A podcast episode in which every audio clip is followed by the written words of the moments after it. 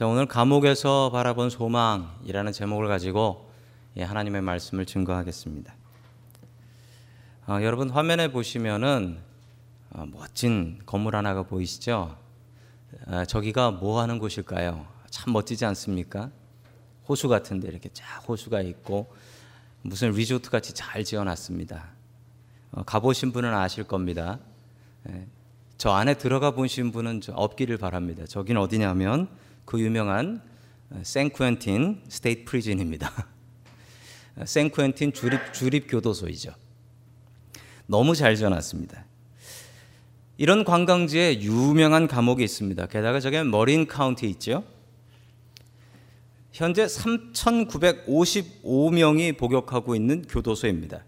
그 중에 650명 정도가 사형수라고 합니다. 사형수 숫자가 참 많고 어, 저 감옥은 오랫동안 있는 장기수들이 많은 감옥으로 유명합니다. 저 감옥이 지어진 지 한 150년이 넘었다라고 해요. 어, 심지어는 한 100년쯤 전에 우리 장인환 전명훈 의사가 그 한국을 일본에 팔아먹는 어, 미국 사람인 스티븐슨이라는 사람을 Pier 2 어, 저희 교회에서 그 homeless 서비스하는 그 Pier 2에서 어, 총으로 사살했던 그 장인환 의사도 저 감옥에서 10년 동안 복역을 하셨습니다.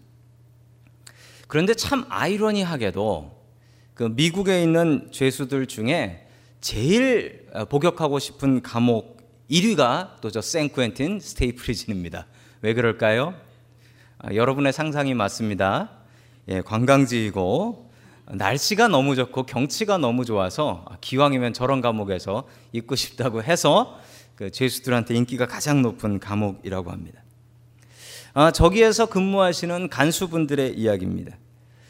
예, 남편이 감옥에 들어오게 되면 뭐 장기수니까 오랫동안 이렇게 계시는 죄수로 들어오게 되면 아내가 열심히 면회를 온다고 합니다. 인터뷰하러 면회를 하러 자꾸 자꾸 온다고 해요. 한 달에 한 번 날을 정해서 애들을 데리고 오는데 이 감옥에 오랫동안 있는 사람들은 그게 낙이라고 합니다. 아유, 그날을 기다리면서 손꼽아 기다리며 산대요. 그런데 이 남편이 감옥에 가 있으면은 아내가 한 달에 한 번 오다가 두 달에 한 번 오다가 세 달에 한 번 오다가 그러다 안 온대요. 안 오면 새로 결혼한 거래요. 아내도 그렇고 남편도 그렇고 아버지도 그렇고 자식도 이 면회로 오다가 오다가 자꾸 자꾸 줄어드는데 유일하게 안 주는 분이 계신답니다. 어머니. 어머니들은 처음부터 끝까지 그렇게 옥바라질 하신다고 합니다. 이 감옥에 오래 있는 사람들이 가장 괴로운 것은 내가 잊혀지고 있다. 내가 잊혀지고 있다라는 괴로움이라고 합니다. 그래서 편지 한 장 받는 게 그렇게 기쁘고 편지 한 장 쓰는 게 그렇게 기쁘고 그리고 가족들이 방문해 주는 게 그렇게 기쁘다고 해요. 여러분 오늘 성경 말씀에 보면 바울 선생님께서 2년 동안 최소한 지금 2년 동안 감옥살이를 하고 계십니다. 정말 억울한 감옥살이입니다. 아무 죄를 지은 것이 없습니다. 그냥 예수님을 증거하다가 붙잡혀서 감옥에 갔습니다. 바울은 이 위기를 어떻게 극복하게 될까요? 그리고 여러분, 여러분의 상황으로 돌아가서 여러분의 상황은 어떻습니까? 여러분의 상황이 감옥과 같이 괴로운 상황이십니까? 그렇다면 그 상황 속에서 우리가 바라보아야 될 소망은 무엇일까요? 바울이 감옥 속에서 바라본 소망을 우리도 바라볼 수 있기를 주님의 이름으로 간절히 축원합니다. 아멘. 첫 번째 하나님께서 우리에게 주시는 말씀은 사람을 두려워하지 말고 하나님을 두려워하라라는 말씀입니다. 신앙생활을 하면 두려움이 없어지는 것이 아닙니다. 신앙생활을 하면 두려움의 대상이 바뀝니다. 전에는 사람을 두려워했던 사람이 사람이 아니라 하나님을 두려워하는 사람으로 바뀌는 것. 이게 신앙생활 잘 하는 것입니다. 진짜 용감한 사람은 아무것도 두려워하지 않는 것이 아니라 하나님만 두려워하고 하나님 외에 그 누구도 두려워하지 않는 것. 이게 바로 진짜 용감한 사람들입니다. 티네이저들, 청소년들이 겁이 없다라고 합니다. 겁 없는 청소년들, 겁 없는 티네이저들이라고 부릅니다. 왜 그렇지요? 정말 겁이 없는 게 아니라 무엇을 무서워야 할지 모르기 때문에 겁 없는 티네이저 청소년이라고 부르는 것입니다. 여러분, 우리는 두려움의 대상을 정해야 됩니다. 그 두려움의 대상이 하나님이 될 수 있기를 주님의 이름으로 간절히 축원합니다. 아멘. 어, 실제로 2013년 1월에 그 유럽에 있는 Croatia, 크로아티아라는 나라가 있습니다. 이 나라에서 있었던 일입니다.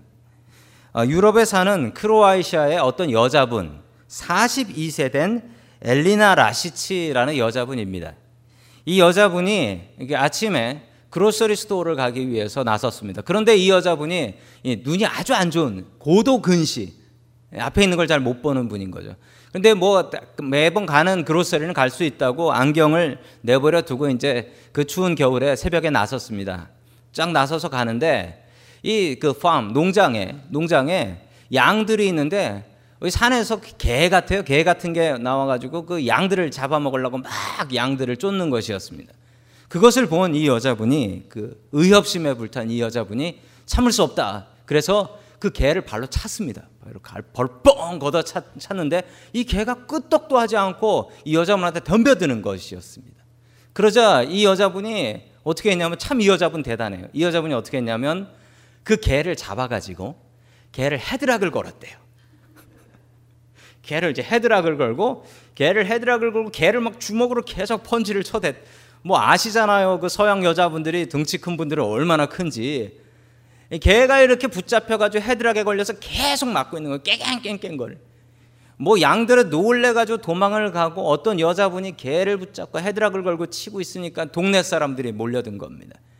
이 개가 동네 사람들을 보고서는 걸음아 날 살려라 하고 도망을 갔습니다. 걸음아 날 살려라 도망을 갔는데 사람들이 와서 그 여자분에게 뭐라고 했는지 아십니까? 지금 늑대 붙잡고 뭐 하는 거냐고. 이 개가 아니라 늑대예요. 늑대였던 거예요. 어째 울음소리가 좀 이상하더라고. 근데 이 여자분이 눈이 나빠가지고 안경을 안 써가지고 그래서 이 여자분이 그 신문사 기자하고 인터뷰를 하는데 이렇게 얘기했다고 합니다. 내가 안경을 썼더라면 그렇게 용감하지 않았을 겁니다.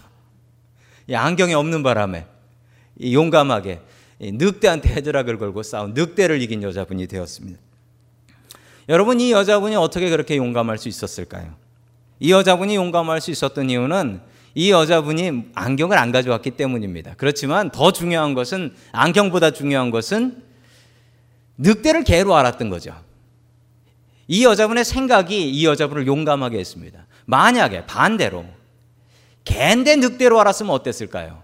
어, 이 여자분이 걸음아 날 살려라 하고 도망갔을 겁니다. 여러분 중요한 것은 우리의 두려움은 우리의 생각에 달려 있다라는 사실입니다.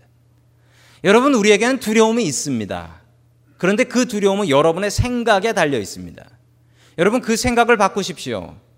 우리의 두려움의 대상을 사람이 아니라 하나님으로 바꿔야 됩니다. 그런데 오늘 성경 말씀에 보면 사람을 두려워하면서 살았던 사람들이 아주 많이 나옵니다. 우리 27절의 말씀을 같이 봅니다. 시작. 두 해가 지난 뒤에 보르기오 베스도가 벨릭스의 후임으로 직책을 맡게 되었다. 그런데 벨릭스는 유대 사람의 환심을 사고자 하여 바울을 가두어 둔 채로 내버려 두었다. 아멘. 벨릭스라는 총독이 있었습니다. 당시 이스라엘은 로마의 나라를 빼앗긴 상태였기 때문에 로마에서 총독이라는 사람을 보냈습니다. 그래서 이 총독 가버너를 보냈고 이 가버너가 이스라엘을 통치하고 있었던 때였습니다. 여러분 쉽게 생각하자면 일본이 우리나라를 식민지로 만들고 총독부 세우고 총독 보낸 것을 생각하시면은 정확하게 아실 수가 있습니다. 자, 성경에 나오는 유명한 총독이 누가 있습니까? 빌라도라는 총독이 있죠. 필라투스라는 빌라도라는 총독이 있습니다. 예수님 때 있었던 총독이었죠. 이스라엘 총독으로 오는 것은 그 로마 총독들 사이에 아주 운이 없는 일이다라고 이야기를 했습니다. 왜냐하면 다른 지역과 다르게 이 이스라엘이라는 사람, 이 유대인이라는 사람들은 반란을 잘 일으키는 민족들이었습니다. 실제로 로마 총독이 있었던 시대에 이스라엘에서 반란은 수도 없이 일어났습니다. 심지어 로마 시내에서 살고 있었던 유대인들이 로마를 반대해서 반란을 일으킨 일도 있었습니다. 자, 그래서 총독들이 이스라엘로 오게 되면 이 반란을 잘 막아야 돼요. 이 밀란이 일어나는 것을 잘 막아야 됩니다.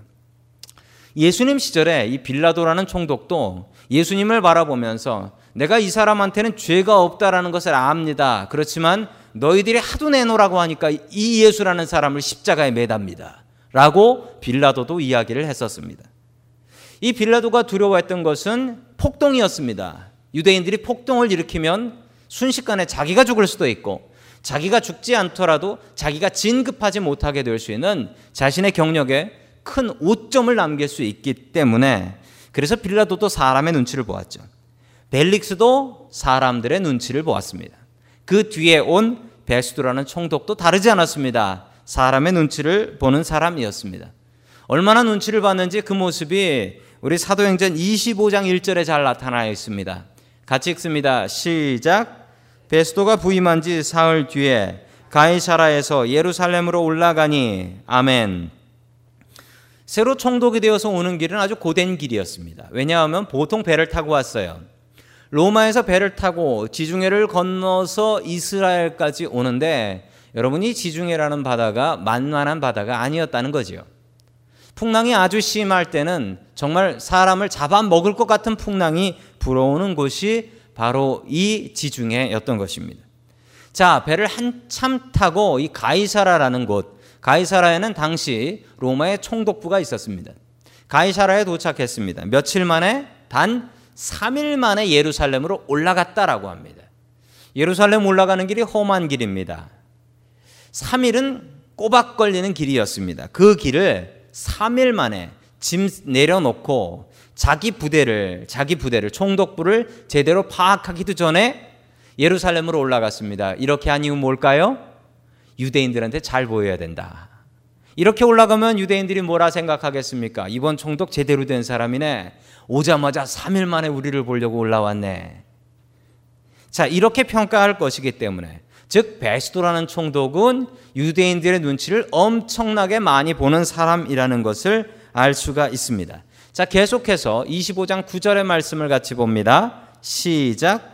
그러나 베스도는 유대 사람의 환심을 사고자 하여 바울에게 묻기를 그대는 예루살렘으로 올라가서 이 사건에 대하여 내 앞에서 재판을 받고 싶지 않소 하였다. 아멘. 자, 유대인의 환심을 사고 싶었다라고 합니다. 유대인의 마음을 갖고 싶었다. 분명히 그런 사람 같습니다. 그랬기 때문에 3일 만에 집 내려놓자마자 여독이 풀리기도 전에 피곤한데도 불구하고 예루살렘 올라가서 예루살렘에서 유대인들의 마음을 사려고 했던 것입니다. 여러분, 그러나 중요한 것은 사람의 마음은 믿을 수가 없다라는 사실입니다. 여러분, 우리의 삶의 기준을 하나 삼는다면 여러분, 그 기준은 움직이지 않는 것이 되어야 합니다. 자꾸 변하고 움직이는 것이라면 우리의 삶도 그것에 따라서 이리 휘청 저리 휘청 거릴 것이기 때문입니다. 사람들은 예수님께서 예루살렘에 올라가실 때 호산나 다윗의 자손이여라고 하면서 종려나무 가지를 다 뜯었고 그리고 자기가 입고 있는 하나의 옷을 벗어서 길에 카페처럼 깔았습니다. 얼마나 대단한 헌신입니까? 얼마나 대단한 희생입니까? 그런데 이 사람들이 일주일이 되지 않아서 재판받고 있는 예수님에게 저 예수라는 자를 십자가에 못 박으시오. 라고 폭동을 일으킬 것 같이 달려들었었습니다. 여러분, 반대로, 반대로, 사람의 눈치가 아니라 하나님의 눈치만 보는 사람이 여기 하나 있습니다. 우리 다 함께 사도행전 24장 25절 말씀 같이 봅니다. 시작.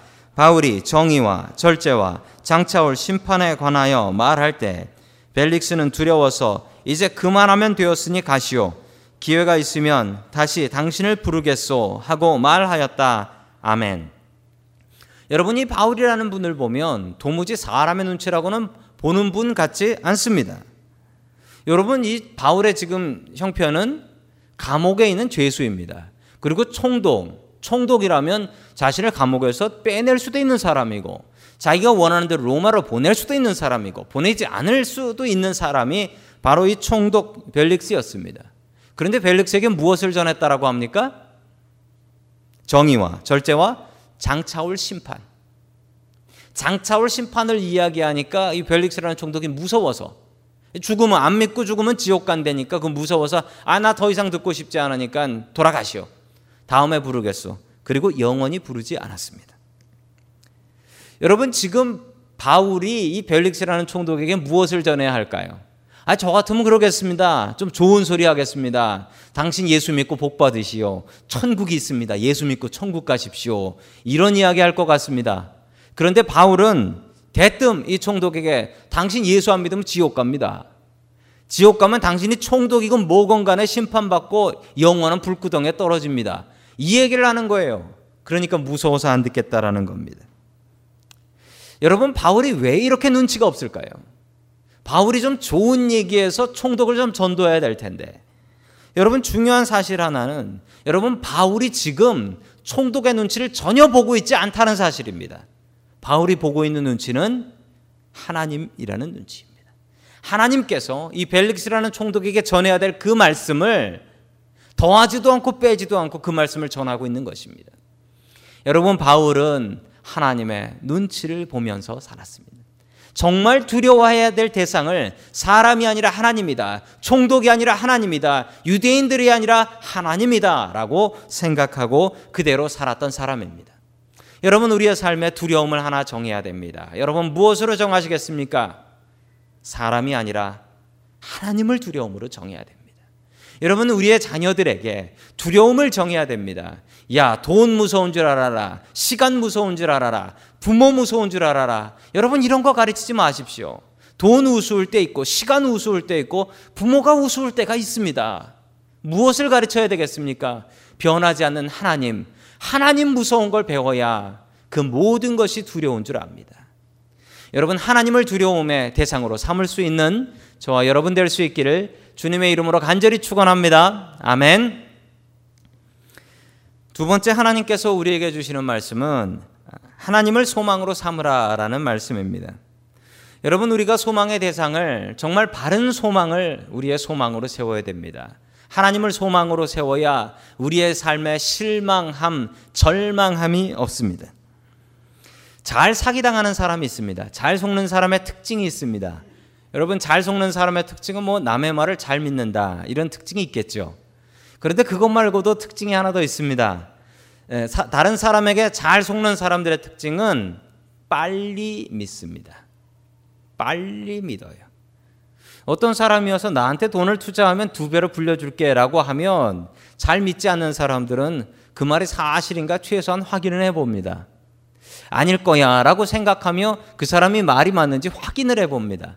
그런데 쉽게 사기당하는 사람은 확인을 하지 않습니다. 그냥 덮어놓고 믿는다고 하죠. 덮어놓고 야, 그 사람 말이 맞구나.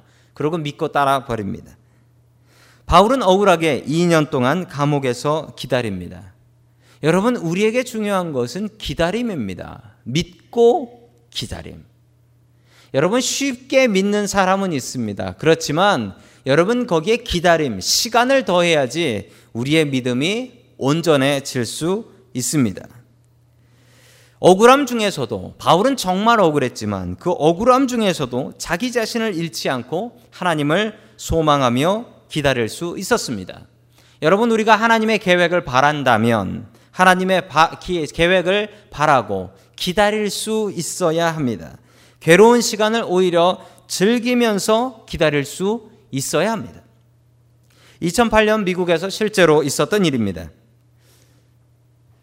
아, 찰스 챗먼이라는 남자 흑인 남자분이 있었는데 이분이 이 여자분을 백인 여자분을 강간했다는 혐의로 감옥에 투옥이 됐는데 자그마치 이분의 형이 99년형입니다.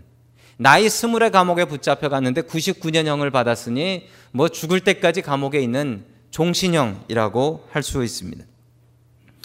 이분은 26년 동안 억울하게 감옥살을 했는데 이 감옥살이를 하면서 끝까지 자기는 무죄다. 자기는 무죄. 나는 죄가 없다. 나는 그 일을 하지 않았다. 심지어 너를 사면해 줄게.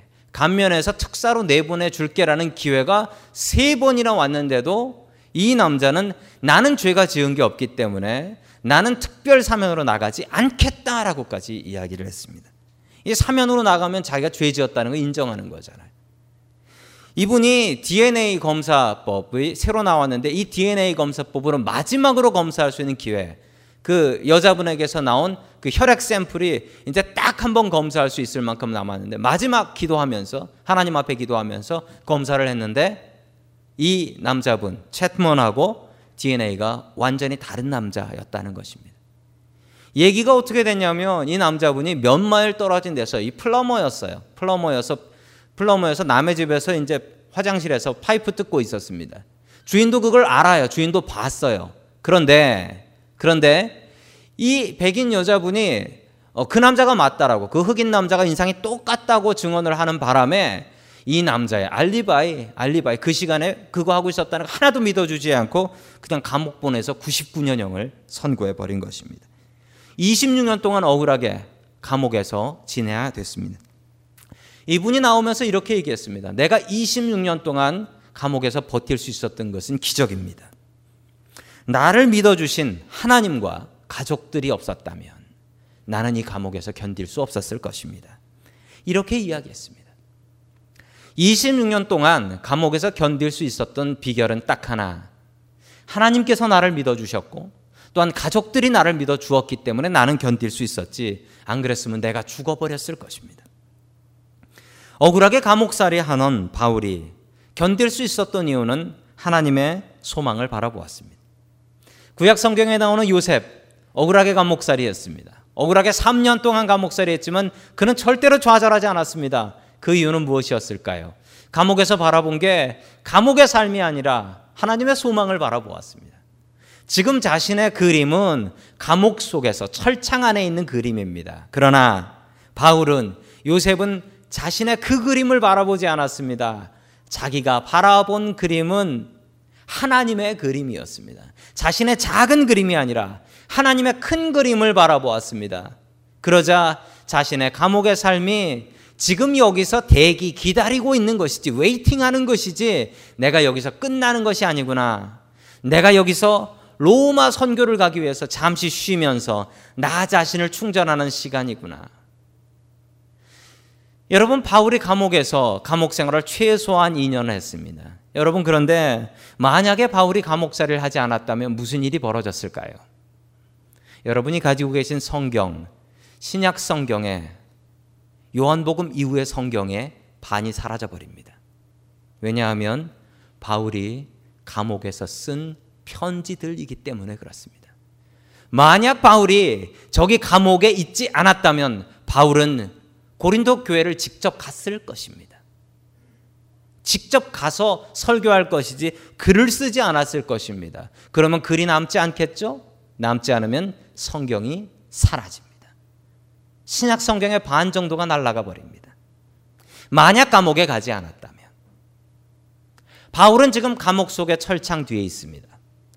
바울은 그 그림을 바라보지 않았습니다. 하나님의 큰 그림을 봤습니다. 하나님의 큰 그림에는 바울은 지금 로마를 향해 가는 길이었고 잠시 쉬면서 편지를 써서 성경을 완성하고 있는 중이었습니다. 여러분, 지금 여러분의 그림은 어떤 그림이십니까? 좋은 그림 속에 있으십니까? 아니면 바울과 같이 괴로운 그림 속에 있으십니까? 여러분, 그때 우리가 바라보아야 될 것은 우리 자신의 현재 괴로운 그림이 아닙니다. 큰 지도와 큰 그림을 보십시오. 하나님께서 주시는 그림을 보십시오. 사도행전 25장 3절의 말씀을 같이 봅니다. 시작. 그들은 그에게 제발 바울을 예루살렘으로 불러 올리라고 간청하였다. 그들은 길에서 사람을 매복시켰다가 바울을 죽일 계획이었다. 아멘. 자, 유대인들은 3일 만에 버선발로 올라온 베스도라는 총독에게 이런 제안을 합니다. 단 한 가지의 제안이죠. 바울이라는 죄수가 있는데 예루살렘으로 좀 올려 보내 주셔서 여기서 총독님께서 재판을 하시면 어떻겠습니까? 라고 제안을 했습니다. 여러분 상식적으로 생각을 해 보십시오. 지금 이 유대인들은 이런 계획을 세우는 겁니다. 지금 가이사라에 있는 바울을 공격할 방법이 없습니다. 왜냐하면 바이사, 가이사라에는 로마 군단이 지금 주둔하고 있기 때문에 거기를 공격한다는 것은 말도 안 되는 짓입니다. 자, 그렇기 때문에 바울을 빼내면 바울과 함께 호송하는 간수들이 있을 것이고 그 호송하는 간수들과 바울을 죽여버린다면 가장 쉽게 바울을 죽일 수 있는 방법이라는 사실입니다. 게다가 여러분 상식적으로 지금 베스도는 지금 가이사라에 온 지 3일 만에 버선발로 유대인들한테 잘 보이려고 올라갔습니다. 올라갔더니 유대인의 가장 리더, 큰 리더였던 대제사장이 이런 제안을 하는 겁니다. 여러분 이 제안 받겠습니까? 안 받겠습니까? 상식적으로 받아야 됩니다. 상식적으로 받아야 돼요. 이게 큰 불법도 아닙니다. 버선발로 올라간 베스도에게 이런 제안이었으면 낼름 받아서 네 그렇게 하죠 알겠습니다. 라고 이야기를 하는 게 상식적으로 맞는 얘기입니다. 여러분 그런데 이 베스도가 뭐라고 얘기하는지 우리 5절 말씀 같이 보겠습니다. 시작. 그러니 만일 그 사람에게 무슨 잘못이 있거든 여러분 가운데서 유력한 사람들이 나와 함께 내려가서 그를 고발하시오 하고 말하였다. 아멘.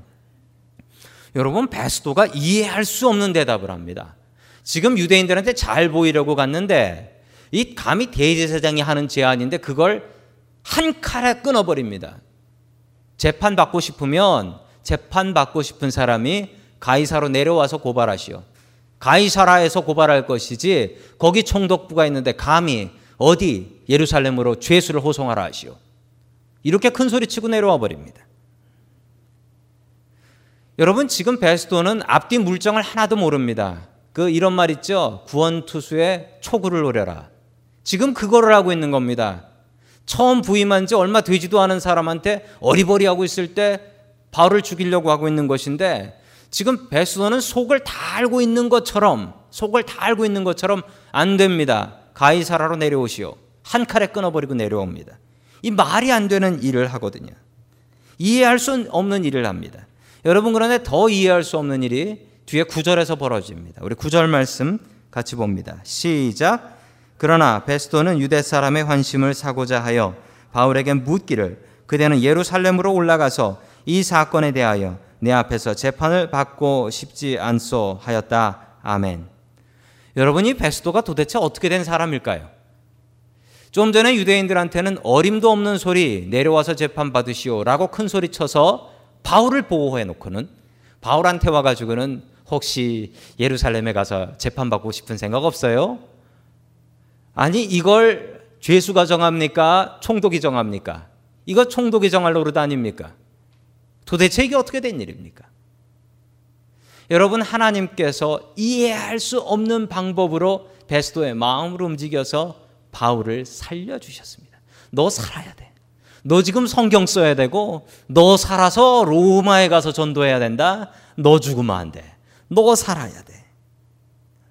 여러분 베스도가 왜 이런 일을 했을까요? 이해할 수 없는 하나님의 보호하심입니다. 여러분 이해할 수 없는 하나님의 보호하심이 여러분들의 삶에도 있기를 주님의 이름으로 간절히 축원합니다. 아멘. 여러분 여러분의 살고, 살고 있는 자리가 어떤 자리입니까? 혹시 바울과 같은 괴로운 감옥의 상황입니까? 여러분 그 그림과 그 상황을 바라보지 마십시오. 감옥 저편에서 우리에게 손짓하고 계신 하나님의 소망의 그림을 바라보십시오. 하나님의 큰 그림 속에서 우리가 지금 받고 있는 고난은 과정입니다.